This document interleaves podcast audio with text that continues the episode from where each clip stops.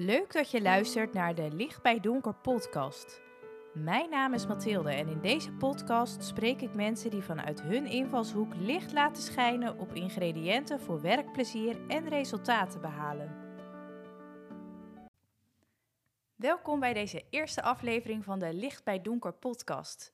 Vandaag is de gast Willem Wouter Gerritsen, eigenaar van Team Pact, waarmee hij transformaties op individueel, team- en organisatieniveau uh, begeleidt.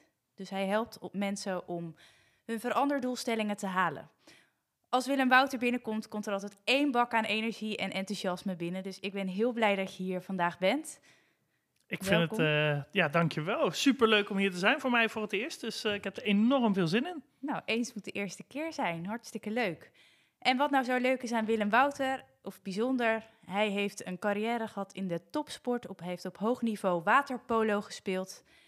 En uh, we gaan het vandaag hebben over hoe hij dat integreert in zijn huidige werk.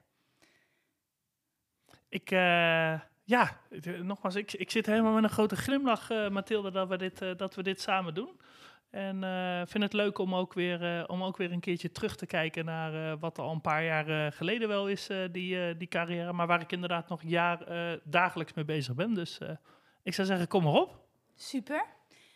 Nou, je vertelde mij in het voorgesprek dat je eigenlijk altijd focust op zowel individu, individu teams en organisaties. Die onderdelen gaan we ook uh, in deze podcast terugzien. En nou, eigenlijk ben ik allereerst wel benieuwd van sport. Dat heeft eigenlijk altijd al wel een belangrijke rol in jouw leven gehad. Jouw ouders hadden ook uh, een topsportcarrière. Ja, kun je eens wat meer vertellen over de rol van sport en hoe jou dat gevormd heeft? Ja, zeker. Ik ben uh, uh, topsport is er bij mij aan de ene kant echt met de paplepel ingegoten. zoals je al zei, mijn, mijn ouders hebben allebei topsport bedreven. Mijn moeder als zwemster, mijn vader als waterpoloer. En mijn vader is daarnaast ook nog de succescoach van mijn, van mijn moeder geweest. Um, en aan de andere kant ook weer helemaal niet. Dus mijn ouders hebben best wel lang geprobeerd mij buiten in ieder geval het zwembad te houden. Um, omdat ze niet wilden dat ik dat als een soort van verplichting voelde om dat, om dat te doen. Het enige wat ik altijd heb meegekregen, je bent heel erg vrij om je keuzes te maken. Maar als je dan een keuze maakt, dan ga je er ook voor. Ja. Uh, en daar hebben ze mij altijd wel scherp op gehouden. Dus uh, de kantjes ervan aflopen, dat vonden ze thuis minder geschikt. Dat zat er niet bij. Dat zat er niet bij, helaas. Maar dat heeft mij wel gevormd tot, tot wie ik nu ben. En ook mij wel begeleid richting het zwembad. Toen ze mij daar eenmaal een keertje hebben losgelaten. Uh, was ik ook wel weer heel snel uh, uh, verknocht aan het, aan het spelletje waterpolo. Dus dat, ja. ja. ja. want hoe is dat gegaan? Want je zegt van ik heb eerst allerlei andere sporten gedaan en toen pas lieten ze me los in het zwembad. Wat maakte dat jij uiteindelijk in het zwembad doorgegaan bent? Ja, allereerst was, ik, was ik bang voor, voor, voor water toen ik echt heel klein was. Dus dat heeft nog best wel even geduurd voordat ik überhaupt op zwemles wilde. wat gek is als je uit zo'n familie komt en je vader ook nog werkt bij, bij het zwembad. Um, dus ik heb gevoetbald, uh, maar daar was ik eigenlijk niet zo goed in, want ik, uh, ik hou niet van rennen. Uh, dat was toch wel noodzakelijk. Ik heb gejudo'd, want dat is goed voor, voor alle jongetjes om te leren hoe ze hun val mogen breken. Um, maar dat was eigenlijk ook niks voor mij. Um, en ja, toen ik eenmaal niet meer bang was voor water, en toen kwam er ook nog een bal bij. en dan mag je ook nog met elkaar daar een spelletje van maken. dat was voor mij 1 en 1 is 2. En uh, daar ben ik eigenlijk nooit meer, uh, nooit meer mee gestopt uh, tot aan het eind van mijn, mijn carrière. Ja, wat gaaf. Ja. Leuk om te horen.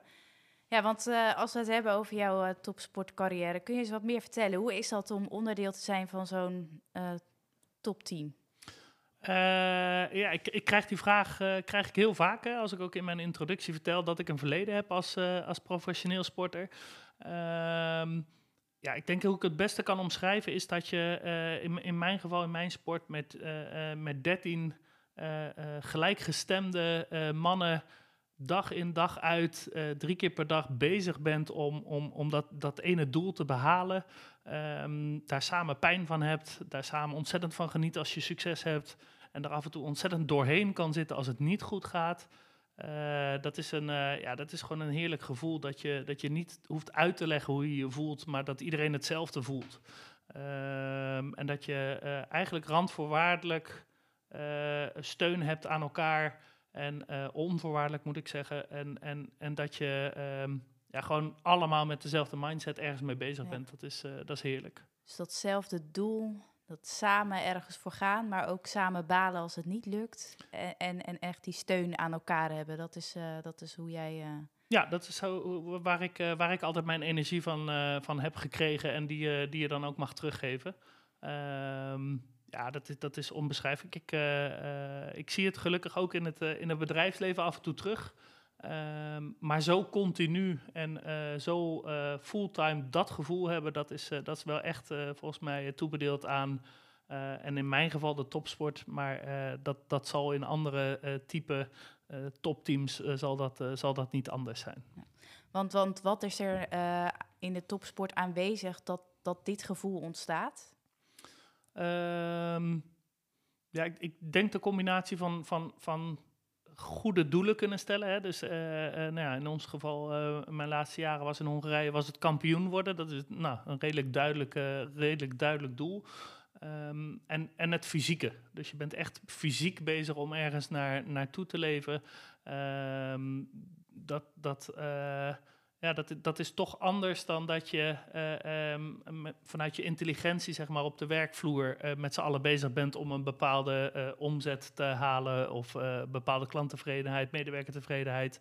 het zijn ook allemaal hele mooie doelen, maar Um, ja, ik weet niet of dat iets met hormonen te maken heeft, maar dat, dat fysiek ergens aan werken, dat, dat geeft net dat beetje, beetje extra, denk ik. Ja, ja. Ja, want tegenwoordig zie je natuurlijk dat we met heel veel kennisberoepen werken eigenlijk en dat we veel met ons hoofd doen.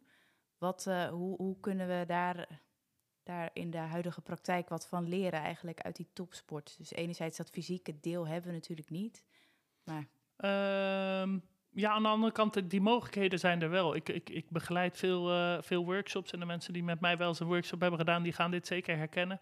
Ik probeer altijd een stukje afwisseling te halen dat we juist ook het lichaam, uh, het lichaam aanzetten.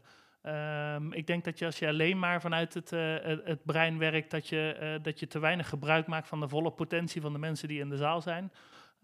Um, dus ik denk dat dat stukje fysiek best wel integreerbaar is. Uh, naast het feit dat het ook gewoon gezond is om, uh, om te zorgen dat je een stukje beweging hebt. Ja. En, en hoe doe je dat praktisch? Hoe ziet een workshop eruit bij jou als je met fysieke deel ik, aan de slag Ik noem het altijd gekkigheid. Uh, dat is de luxe als je workshops mag faciliteren. Dan, dan heb je een beetje de lead in het programma. Um, ja, het, het, gaat bij mij altijd om, om samenwerken en om ritme. Uh, er zijn verschillende, uh, verschillende oefeningen die ik, uh, die ik leuk vind om daar, daarin te doen. Maar het is ofwel het ervaren van, van ritme in een groep door fysiek dezelfde bewegingen, dezelfde geluiden of, of iets dergelijks te kunnen doen. Of het is een competitie-element waarin je gezamenlijk probeert iets te gaan bereiken. Uh, voor mij is alles competitie. Uh, dat is niet opgehouden toen ik mijn uh, zwembroek aan de, aan de wiel ging. Dus dat nee, doe ik nog steeds. Dus dat zit er nog steeds ja, helemaal in, die zeker. competitie.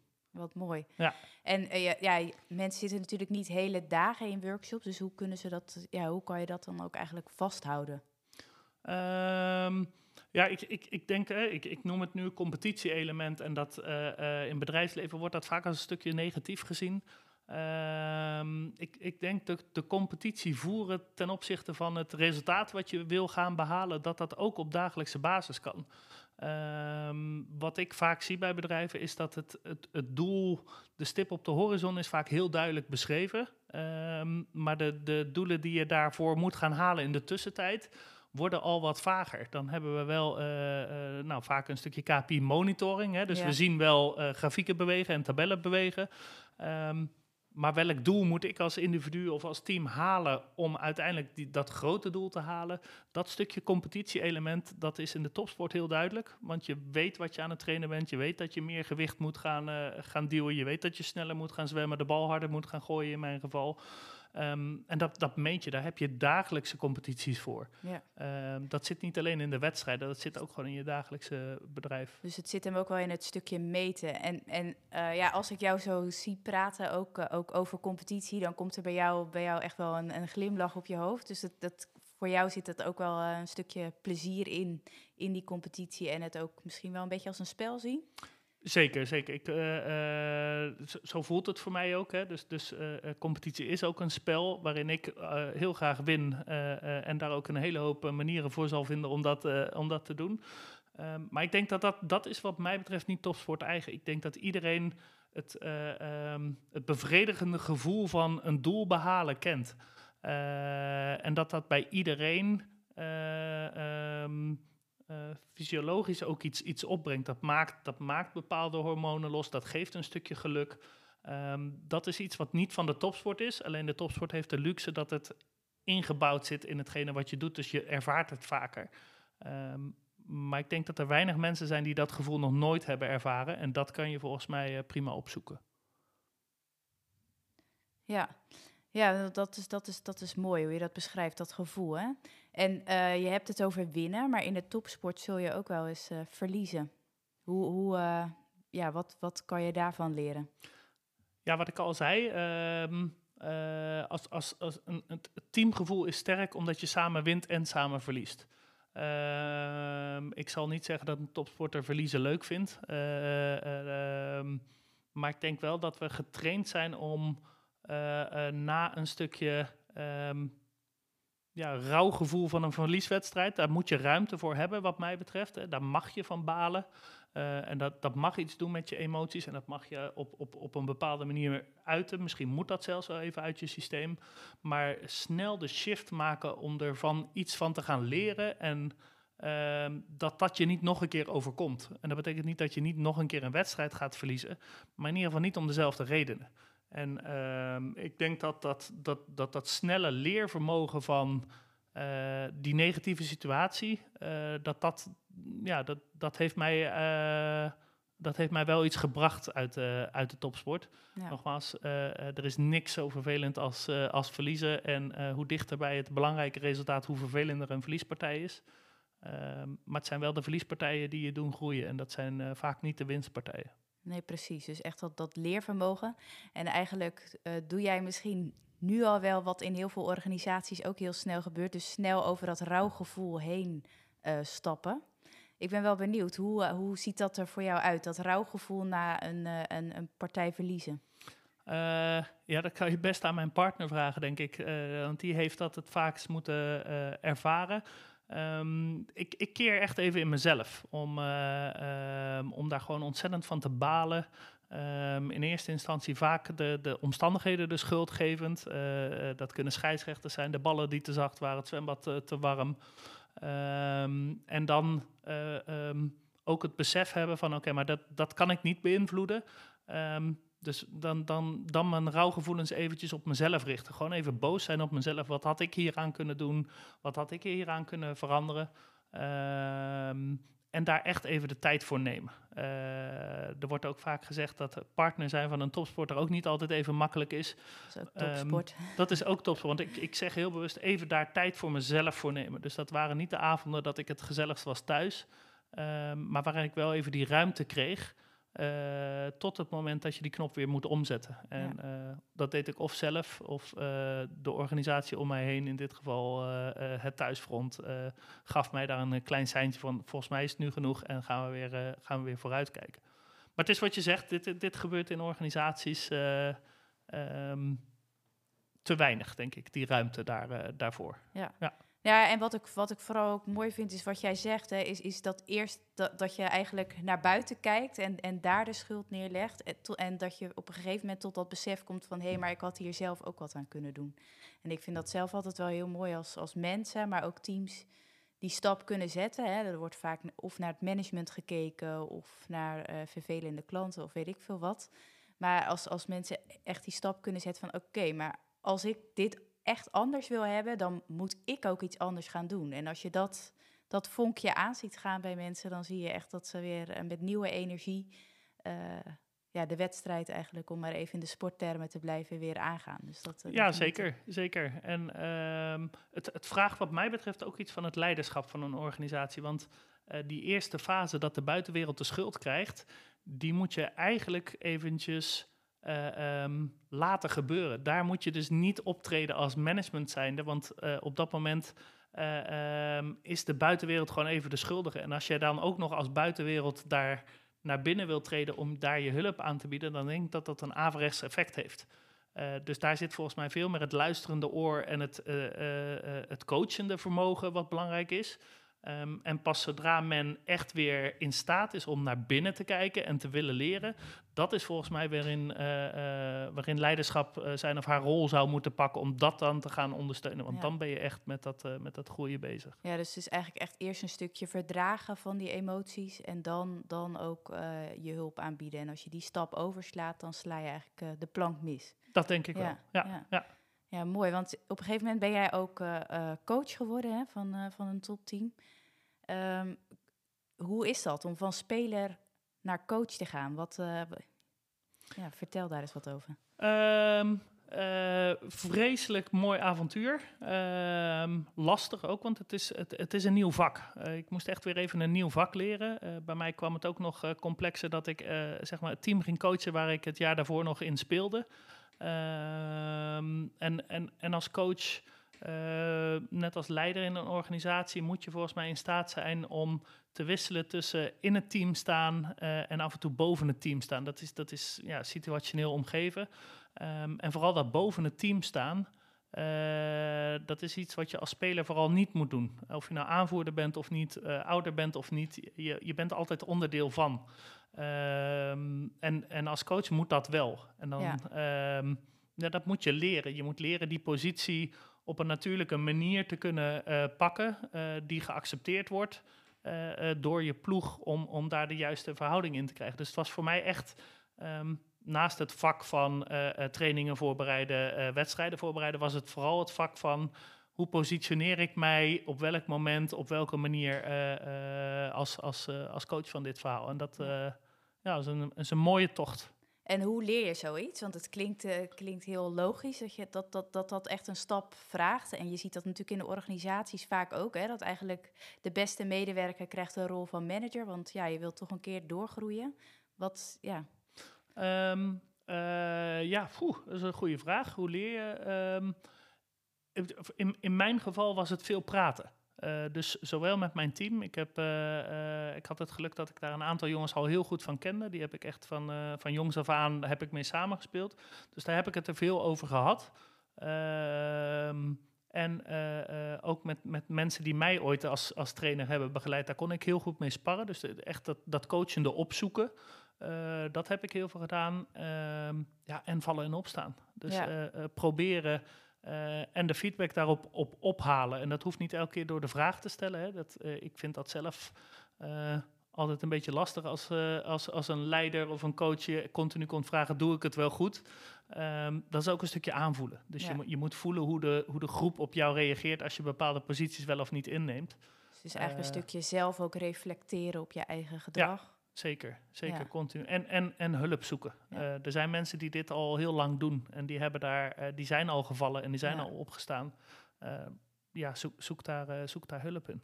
En dat doe ik eigenlijk wel goed. Dat, dat vind jij een lastige. Doe ik het eigenlijk wel goed? Die vraag, dat vind jij een lastige. Kan je, daar, kan je dat wat meer uitleggen? Ehm, nou, ik, ik, ik denk dat het een hele krachtige vraag is. Ehm, maar zodra je hem te vaak gebruikt, dat het eh, ook iets doet met je, eh, met je geloofwaardigheid daarin. Ja. Ehm, en dat heeft ook te maken met de relatie die je met je team wel of niet hebt. Dus eh, bij sommige mensen zal je deze vraag vaker kunnen stellen dan bij andere mensen. Ehm, maar ik denk, en dat is in organisaties niet anders, dat als leider en in een leiderschapsteam, dan wordt er wel op een bepaalde manier naar gekeken, worden dingen van je verwacht. En ik denk dat je, als je dat, als je die positie op een verkeerde manier neerzet, dat dat ook iets doet met, eh, ehm, eh, ja, met de interactie van je, Ja. van je team. ik weet niet of jij dat geeft het- herkent. Jawel, ik herken dat wel. Kijk, doe ik het eigenlijk wel goed? Is eigenlijk een vraag die je bijna uit onzekerheid stelt. Terwijl je kan natuurlijk ook de vraag stellen, wat verwacht je van me? En dat heeft weer een andere intonatie. En het gaat ook o- over het stukje bewegen tussen boven de groep en in de groep staan. En eigenlijk als je zegt, doe ik het wel goed, ga je bijna onder de groep staan. Precies, precies. Dus nou, dat- Ik denk dat je dat, eh, dat, dat omschrijf je goed. Dus ik denk dat dat het is. Dat je Ja. de, de juiste vraag op het juiste moment en bij de juiste personen eh, in het team eh, daarin ook, eh, ook stelt. Ja, zeker. Hey, en eh, hoe zorgde jij er nou voor dat ja, het team wat jij coachte, dat dat succesvol was? Ehm, ja, twee dingen. Eh, ehm, een plan. Je, je, moet gewoon een plan hebben. Uh, in het geval van sport is dat vaak de tactiek uh, en, een, en een aanvalsplan per wedstrijd, hè, die, waar je ook naar de tegenstander kijkt. Um, en, en je hebt een stukje samenwerking en fysiek. Wat ik denk dat belangrijk is voor het plan, is dat het plan moet niet alleen maar een goede tactiek zijn. Het moet ook een tactiek zijn die past bij jouw team. Uh, maar ook bij de omgeving waar je in zit. Ja. Uh, ik, ik, heb, uh, ik heb het geluk gehad dat ik van mijn hobby mijn werk mocht maken. En ik ben veel in het buitenland geweest met, uh, met mijn sport. Um, en op het absolute topniveau waren de plannen heel complex. toen ik in Nederland ging coachen, en dat is niet, niet om, om de Nederlandse waterpolenwereld tekort te doen, maar hoeft het plan niet zo complex te zijn. Kan je beter het plan een niveautje lager neerzetten. Want dat past beter bij en uh, uh, de spelers die je hebt, want die zijn niet fulltime beschikbaar. Maar ook bij de competitie uh, die, die in Nederland zit. Dus nou, daar hebben we best wel naar gekeken van oké, okay, laten we dat, dat plan zeg maar in de basis vormen. En dan heb je een stukje fysiek, dus je moet, de mensen moeten in staat zijn om de prestatie te leveren. De, daar train je voor. Ja.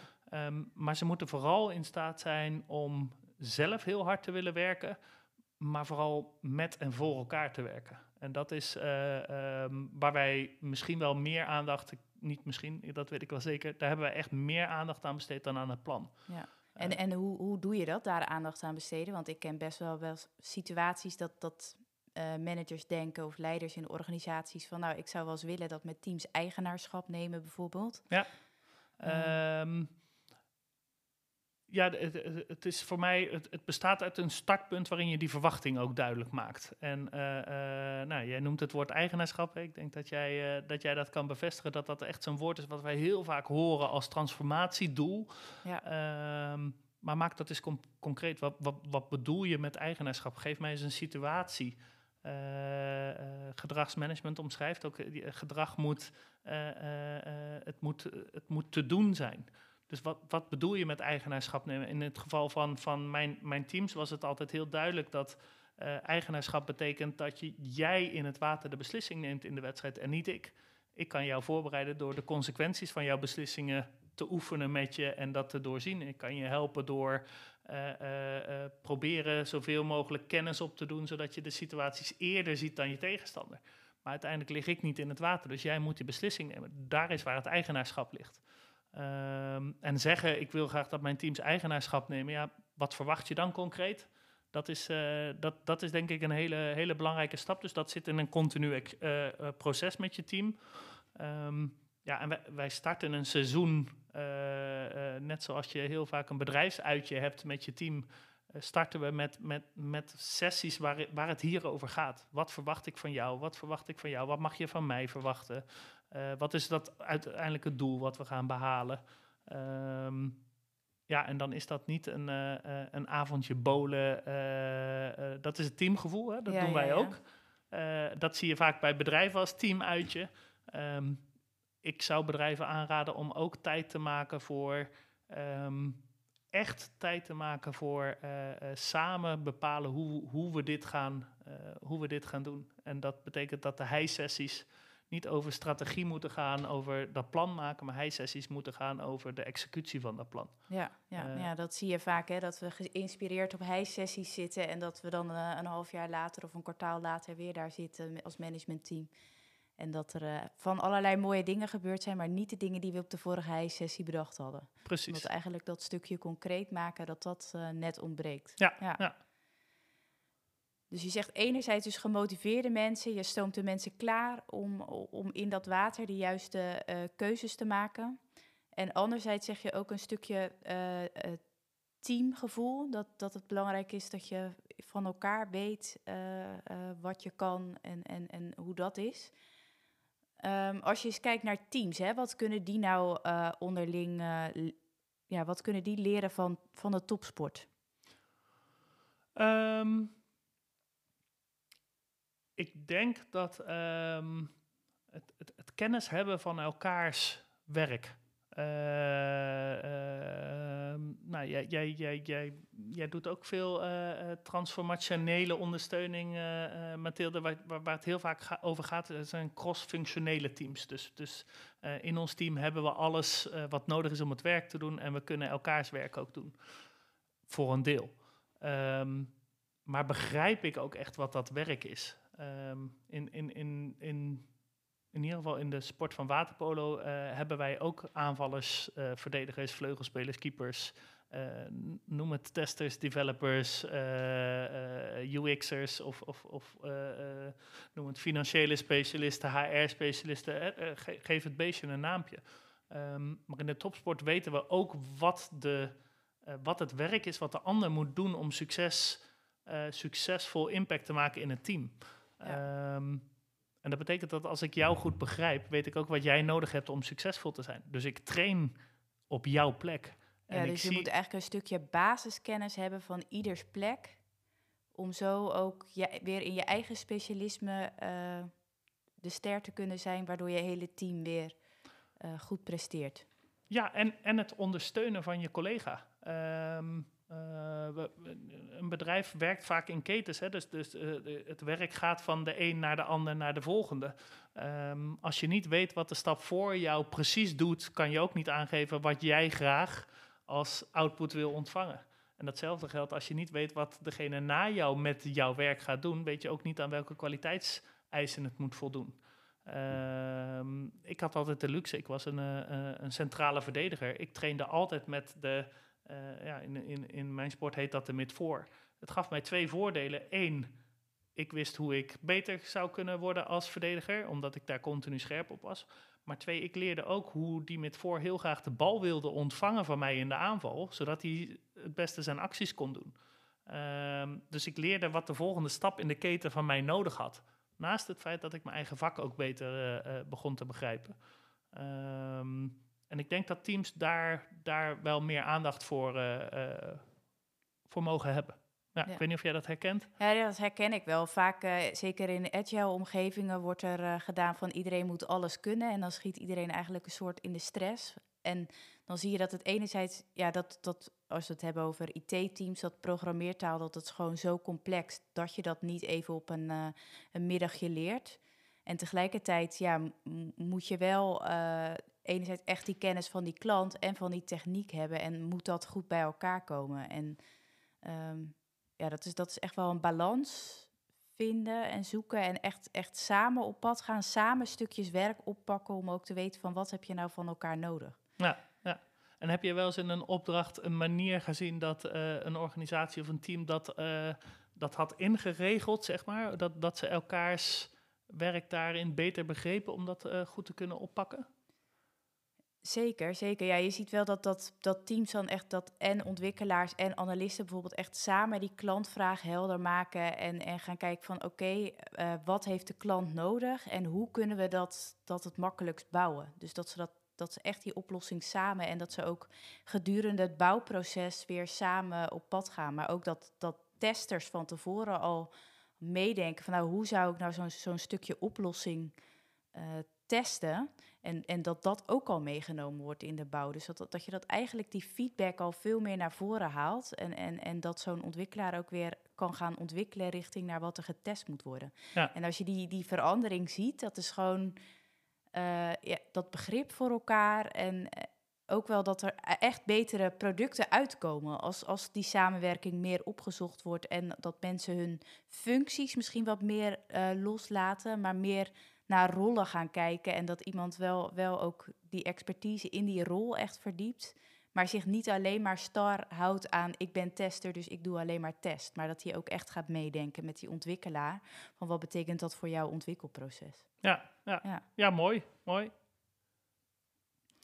En als je het hebt over teams hè, en topsport uh, na zo'n wedstrijd, hoe gaat dat? Um, nou, het ligt er natuurlijk eh, vooral aan uh, wat het, wat het resultaat is, is, is van die wedstrijd. Nee, ik, ik denk wat, um, wat heel belangrijk is, is dat er um, zeker op professioneel niveau zijn er twee hele belangrijke feedback- en leermomenten. Het eerste is, is bijna direct na de, na de wedstrijd in de kleedkamer. Dat is waarin de, de feedback eh, ehm, en, de, en de leermomenten echt vanuit de emotie komen. En uh, nou, je kan begrijpen als er een wedstrijd verloren is, dat die emotie een andere lading heeft dan als je, als je gewonnen hebt.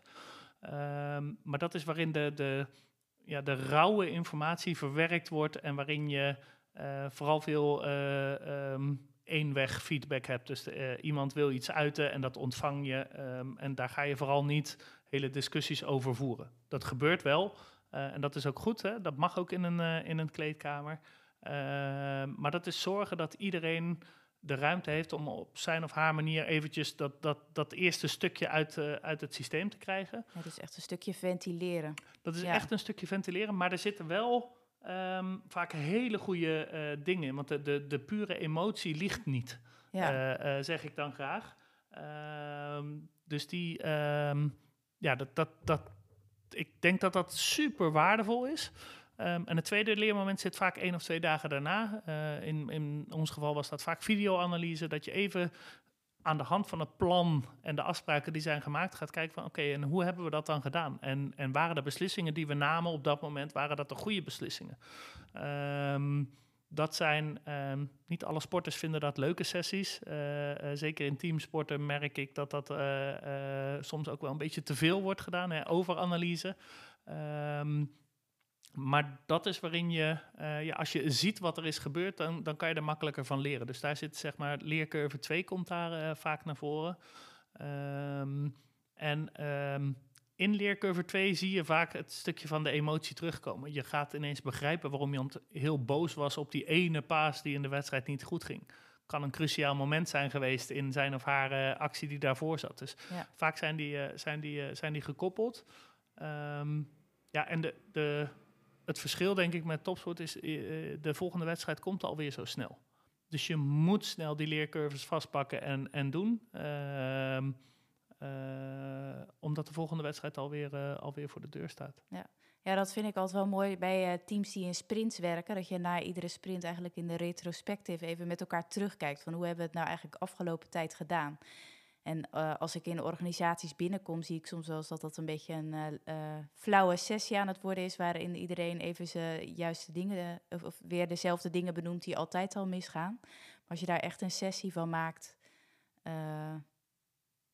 waar je uit leert en acties ja. formuleert, dat dat echt mega waardevol is. En als je die lessen stapelt, dat je echt ineens als team nou, steeds beter wordt. Dus dan zie je eigenlijk dat die sprint weer een soort wedstrijd is. Of aan het einde van je, of, of, of tussentijds ook in je projecten. Dat je daar echt je ruimte voor, voor biedt om samen te reflecteren. Ja, ja. ja. en waar voor mij dan um, de waarde zit. Hè? Want ik, ik, herken helemaal wat je zegt. Vaak in organisaties is, uh, is uiteindelijk een retrospectief iets wat of als eerste uit de agenda gaat. Of laten we er dan één per zoveel sprints doen. Uh, ik, ik krijg er altijd een beetje een lach van op mijn gezicht. Ik zeg dan altijd, ja, volgens mij wordt hier uh, uh, agile gewerkt als een soort van trucje. Um, maar begrijpt men dan kennelijk nog niet de waarde van, uh, van deze meeting en het doel ervan? Um, en dan kan het zijn begrijpen of ik heb het nog niet ervaren. Want ik ben ervan overtuigd dat als men ervaart dat ze daarvan leren en dus de volgende keer beter zijn geworden, dan is dat niet iets wat je voor je uit gaat schuiven of weg gaat zetten. Maar als dat gebeurt omdat er wordt gezegd van ja, dat hoort nou eenmaal bij scrummen. Het staat dan, eenmaal in de agenda. Dan dus is dat een hele logische om, om ja. uh, als, als niet waardevol te ervaren en dus uit die agenda's te halen. Um, dus ja, um, ik heb altijd gezegd dat deze, deze werkwijzes zijn voor mij thuiskomen. Want het zit zo in mijn systeem om dat hele kortcyclische op te pakken. en het heeft een hele mooie naam en er zijn termen omheen gebracht. Uh, maar het gaat om het doel wat erachter zit. Uh, en als, als we dat goed in het, uh, in het vizier houden, dan is dat superkrachtig. Laten we dat los, dan zie ik daar, ja, noem het even transformatierisico's in. Ja, ja. Hey, en als je het hebt over dat stukje feedback, hè, je hebt dat, dat, dat ventileermoment in die kleedkamer, dat, dat terugkijken daarna. als, als coach, hoe faciliteer je dat? Of wat, wat, wat vond jij daarin belangrijk om te zorgen dat nou echt de juiste dingen boven tafel kwamen? Um, ik probeerde altijd de, de, eerste vijf, tien minuten daar niet bij te zijn. Ik vind dat uh, spelers ook recht hebben om dat zelf, uh, zelf, zelf te doen. Ehm, en we hadden daar hele heldere afspraken over. Dus ehm, ik, ik vind, en dat vind ik ook in het bedrijfsleven, dat, dat feedback best wel scherp mag zijn. Altijd wel vanuit respect, maar vooral vanuit het doel om de volgende keer beter te zijn. Dan mag dat best wel fel zijn met elkaar. Ehm, maar wel binnenskamers. En uh, daar hadden wij in ieder geval uh, goede afspraken over. De, doe dat, maar doe dat wel waar het de plek is om dat te doen. Uh, en laat dat niet sudderen. Dus ik heb liever dat je het uit je systeem zet en dat ik er af en toe bij moet gaan zitten als een soort van scheidsrechter, dan dat we het niet uitspreken, maar het zit er wel. Ja. Uh, ik zeg altijd bij het bedrijfsleven zit dat volgens mij net wat anders in elkaar. We hebben daar geen kleedkamers.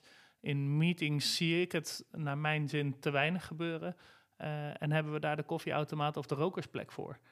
Zeker. Op de maar dat is niet... Uh, na de meeting wordt vaak uitgesproken wat wij echt vinden. Ja, ja. ja dus daar zit ik vaak te werken in, in transformatie, want daar hoor ik de echte informatie. Maar het is zonde. Het is, het is zonde, want dat betekent dat um, degene met de frustratie blijft met die frustratie lopen. Deelt hem vaak met de persoon die er niks mee kan. en die gaat er of in mee, waardoor de frustratie groeit. Uh, uh, of ja, heeft het aangehoord, waardoor de frustratie nog steeds niet is weggenomen. Dus de, hier zit wat mij betreft echt uh, misschien wel het grootste potentie voor, voor verandering in een organisatie zit, zit op dat feedback aspect. Ja, ja. Mooi hoe je dat, hoe je dat benoemt. Want wat me nog even puzzelde, wat jij net zei, hè, van stel ik moet er als scheidsrechter bij gaan zitten, dat heb ik liever dan dat er geen dingen uitgesproken worden. Heb je een voorbeeld van zo'n situatie? Dat jij als scheidsrechter of ja, um, uh, wat ik net al zei, ik, ik, was daar vaak niet de eerste vijf minuten bij, maar um, het lijntje tussen, tussen scherpe feedback en, en te ver gaan in woorden uh, is best wel dun. Um, ik, ik ben er altijd van overtuigd geweest dat, dat, dat mijn team uh, met elkaar uiteindelijk de boel wilde fixen. Dus als er een keer over de grens gegaan wordt, is dat niet uit kwade wil, maar is dat omdat de emotie kennelijk nog te hoog zit. En ik denk dat het dan goed is als daar iemand bij zit die, uh, die in staat is om interventies te plegen. Om eventjes uh, de, de, de scherpte uit de woorden te halen zonder dat je de boodschap uh, wil verbieden. Want de boodschap die moet wel uit het systeem. Ehm, en dat is uh, nou, in ons team wel eens gebeurd als iemand een week lang net niet genoeg had getraind en dan in de wedstrijd precies op het beslissende moment niet deed wat er was afgesproken. Uh, ja, die, die, die, die uh, kon zijn borst nat maken in de, in de kleedkamer. Want dan krijg je niet van één, maar van uh, vijf, zes mensen eh, directe feedback.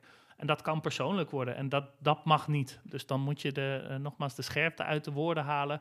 Maar de boodschap moet wel landen bij die persoon. Want die persoon heeft wel het teamproces in die zin ondermijnd. Dus ik vind dat die boodschap wel ja. gebracht mag worden. En, en hoe deed je dat dan?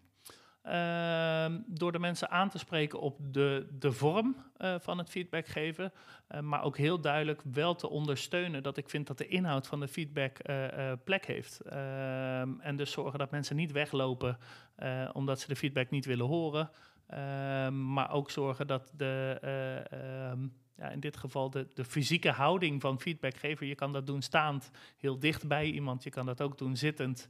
Uh, ga even bij elkaar zitten. Uh, daar zit, het zit ook vaak in dat soort, uh, dat soort kleine dingen. Dus het is echt begeleiden van. Um, Eigenlijk de setting creëren waarin feedback enerzijds goed gegeven en anderzijds ook wel goed ontvangen kan worden. Ja, is dat, dat is, ik ja. denk dat je het zo, ja. zo goed omschrijft. Nou ja, jij, jij, um, jij herkent dit denk ik wel ook vanuit het bedrijf. Feedback is. Um, uh, wij hebben daar volgens mij wel eens over gelachen. Het is niet uh, feedback is een cadeautje knuffeltraining. Feedback is een.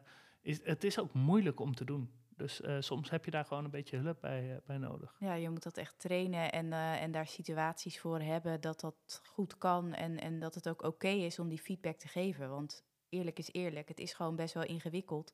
Zeker als je elkaar jaren geen feedback hebt gehad. En, en je weet ook dat je nog jaren met elkaar verder moet om dan ja, dat gesprek voeren wordt vaak als spannend ervaren. Terwijl als je dat goed doet, uh, geeft dat vaak uh, zoveel meer lucht en plezier. En leren mensen ook echt weer wat. Ja. Dus vaak zijn, als feedback goed gegeven wordt, zijn mensen daar ook, ook dankbaar voor. En waar ik vaak wel naar kijk hè, in zulke situaties, is laten we ook eerst ook. Wat ik belangrijk vind aan een feedback sessie, is dat mensen weten wat ze ook goed kunnen en dat ze daarin versterkt worden. En als je die basis hebt opgebouwd, dan kun je ook weer uh, opbouwende feedback van hé, hey, maar wat zijn nu dingen waar je nog aan kunt werken? En die, daar moet wel een, een balans in zijn. Ja, En zeker. wij mensen zijn nou eenmaal gevoelig voor negatieve, eh, of tenminste ja, wat meer kritische feedback. Dat vinden we vaak toch lastiger te ontvangen. Dus eh, Ja, ja. die bedding zoeken. Hey, we hebben nou al een, een aantal parallellen gelegd tussen wat organisaties nou heel goed kunnen leren van de topsport. Wat moeten ze vooral niet meenemen? Of wat, wat, wat, wat, wat moeten ze bij de topsport laten? Ehm, ja, ik, ik weet niet of er dingen zijn die absoluut niet naar het bedrijfsleven zouden eh, moeten, maar eh, ja, eigenlijk een beetje voortbordurend op het, op het laatste thema. Ehm, ik denk dat het eh, soms lastig is om de vergelijking helemaal te maken. Dus ehm,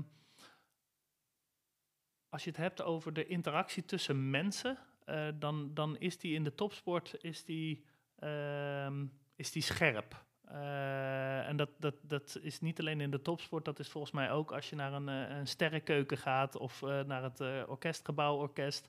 De- de- daar zitten we echt op het, het scherpst van, van de snede zit, zit de menselijke interactie. En ik denk dat het bedrijfsleven ehm, daar een hele hoop van kan leren, maar zich bewust moet zijn dat als je een organisatie hebt met heel veel mensen, ehm, dat je daar heel voorzichtig mee moet zijn. En dat moet in de topsport ook. In de topsport haken ook mensen af, omdat het eh, eh, op het menselijke vlak niet matcht. Maar in een organisatie is dat nog veel moeilijker. Ehm, dus ik, ik, ik denk dat ze die vergelijking, eh, en dat heb ik ook een beetje moeten, moeten leren, dat, dat, dat mijn topsportstijl past niet altijd in een, in een organisatie. En dat is logisch, want daar zijn meer mensen. eh, dus je hebt met meer eh, profielen en karakters te maken. En dat, dat, dat kan gewoon niet altijd. Du- Dus, dus, houd, dus zorg, zoek die scherpte enerzijds wel op, maar weet wel hoe en wanneer je dat doet. En hou rekening met wie je voor je hebt. Hou rekening, en, en dat is complexer in een organisatie dan in een sportteam. Wij waren met, eh, eh, met, met alles erop en eraan, waren wij met twintig man. Eh, Ja. En een organisatie heeft er een paar honderd tot een paar duizend. Dus dat is gewoon complexer. Ja, ja. Hey, ehm, we gaan een beetje richting een afronding. En eigenlijk ben ik als laatste vraag zou ik wel eens aan jou, ben ik wel benieuwd. als je morgen nou aan de slag wilt om van je team of van je organisatie een winnend team te maken, waar moet je dan beginnen? Poeh. Ehm, ik, ik, ik denk wat. ehm, ehm, je moet weten waar je ja tegen zegt. Eh, dus wat ik, wat ik vaak zie in, in, in transformaties is dat we, we zeggen ja tegen de, de, de stip op de horizon. En dat kan zijn dat we een andere organisatie zijn, meer omzet, meer, nou, noem het maar op. Hè. Dus dat zijn die, die, die echte indicators die we willen bereiken. Ehm, en we horen vaak van, van, van mij en van mijn collega's dat een, dat een transformatie effort kost. En eh, eh, dat je bereid moet zijn om, om die effort erin te steken. Ehm, wat ik in, in, in teamsport en topsport vaak zie, is dat we weten wat die effort is. Eh, een, een, een topatleet of een topzwemmer of een topwaterpoloer, die weet dat hij elke ochtend om zes uur op de baan in het zwembad eh, eh, op de racefiets moet zitten om die prestatie te leveren. Dus we zeggen niet alleen maar ja tegen het resultaat, wat we willen bereiken om als topteam ergens naartoe te gaan, maar we zeggen ook ja tegen de dingen die we ervoor moeten doen en laten. Ehm, als je dat niet doet en alleen maar op het resultaat richt, dan zeg je ja tegen. Dat is de makkelijke ja. Maar de transformatie zit niet in die makkelijke ja, die zit in de effort die nodig is om daar te komen. En als je die helder maakt met elkaar en daar commitment op geeft, dan kan je ook gaandeweg gaan afwijken als blijkt dat er meer of minder voor nodig is. Maar als je die ja in het begin niet hebt, dan is het een. ehm, dan is het wat mij betreft een, een, een leiderschapsja tegen weer een transformatie in plaats van iets wat gedragen gaat worden door Ja. de organisatie. Of een, een ja tegen de shiny resultaten, maar niet het in de modder staan om die resultaten eh, te halen. Precies. Ja, die pijn ja. te lijden. Ja. Hoe zie jij dat bij, eh, bij bedrijven? Is, is dit waar je naar op zoek was? Nou ja, ik vind dit wel een hele mooie. Want als ik vaak, eh, als, als er, er een verandering in een bedrijf gedaan moet worden, kijk ik ook altijd van. Eh, mensen doen dingen op een bepaalde manier nu, omdat het ze wat oplevert. En om daar.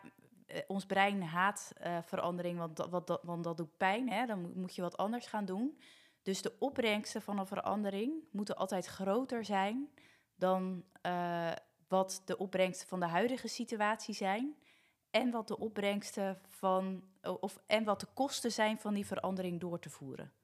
Dus wat ik uh, regelmatig doe met managementteams, is dat ik eens ga kijken van nou, hè, uh, jullie willen een bepaald resultaat bereiken.